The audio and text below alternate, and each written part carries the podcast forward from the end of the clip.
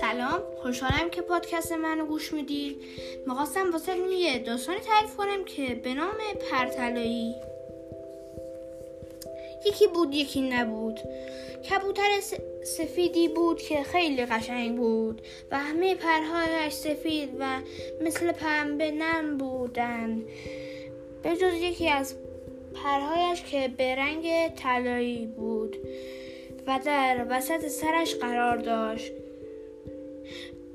که او را زیباتر می کرد و برای همین با غرور جلوی دوستانش راه می رفت و احساس خوشبختی می کرد. در یکی از روزها که هوا ابری بود باد شدیدی می وزید باد شدیدی وزید و باران زیادی آمد لانه و لانه کبوترها خراب شد. روز بعد هوا آفتابی بود.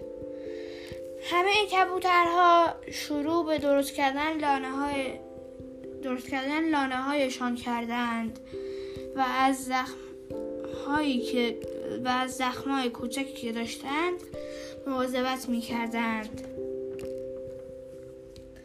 اما کبوتر سفید به سرعت به طرف بیکه رفت تا عکس خود را در آب ببینند.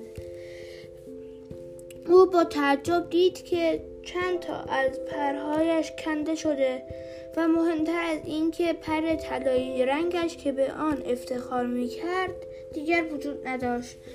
کبوتر سفید خیلی ناراحت شد و به لانه خرابش برگشت. همه کبوترها با جدیت کار می کردند تا لانه هایشان را درست کنند. ام همه آنها از لانه هایشان با خوشحالی بیرون آمدند. به جز کبوتر سفید که روزهای زیادی در لانهاش بیرون نیامد. تا کبوترها دیگر او را نبینند و نفهمند او دیگر پر طلایی ندارد. در یکی از روزها که کبوتر سفید غمگین در لانه اش نشسته بود صدای قشنگی شنید. کبوتر سفید سرش را برگرداند تا ببیند کیست. کبوتر خاکستری را دید که او هم تعدادی از پرهایش کنده شده بود اما خیلی خوشحال به نظر می رسید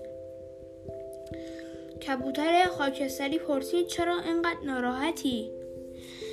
کبوتر سفید گفت من در میان کبوترها از همه قشنگتر بودم و از و حالا پرهای سفیدم ریختم و دیگه پر طلایی ندارم. برای همین نمی‌توانم خوشحال باشم. کبوتر خاکستری گفت آها فهمیدم. تو به خاطر زیباییت خوشحال بودی. اما من حاضر نیستم که عکسم را زیاد توی آب دریاچه نگاه کنم چون من به چیزهای قشنگ اطرافم نگاه می‌کنم و احساس خوشبختی می‌کنم. هیچ میدانی من با اینکه در طوفان زخمی شده ام اما به دوستانم در ساختن لانه جدید کمک می‌کنم و در و روی تخمهای تازه ام میخوابم و منتظر تولد جوجه هایم هستم. کبوتر سفید مدتی ساکت و ناراحت حرف نزد. کبوتر خاکستری گفت ناراحت نباش دوست من به زودی پرهایت دوباره در میآید. در میآیند. از لانت بیرون بیا وقت را طرف نکن. چند روز دیگر باید به جنوب مهاجرت کنیم. چون فصل زمستان نزدیک است.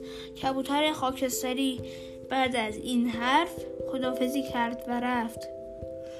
اما کبوتر سفید همچنان ناراحت در لانه اش ماند و تا چند روز از دانه هایی که در اطراف لانه اش بود می‌خورد. تا اینکه تشنه شد خیلی آه... آهسته به طرف برکه رفت تا کسی او را نبیند و هنگامی که داشت آب می‌خورد عکسش را در آب دریاچه دید او او دید که همه پرهایش در آمدند و پرهای و پر طلایی رنگش روی سرش می درخشد کبوتر سفید خیلی خوشحال شد و به سرعت به طرف دوستانش رفت تا دوباره زیباییش را به تا دوباره زیباییش را به رخ آنها بکشد.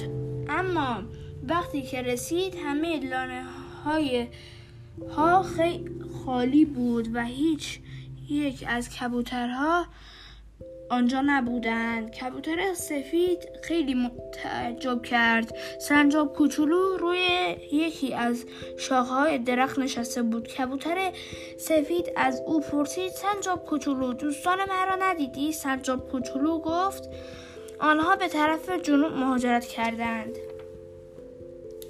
کبوتر سفید غمگین روی شاخه نشست. حالا دیگر دوستانش رفته بودند و او تنها مانده بود و با خود فکر می‌کرد ای که ای کاش هرگز دچار غرور نمی‌شد و با دوستانش و دوستانش را از دست نمی‌داد و با آن و با آنها به طرف جنوب مهاجرت پرواز می‌کرد.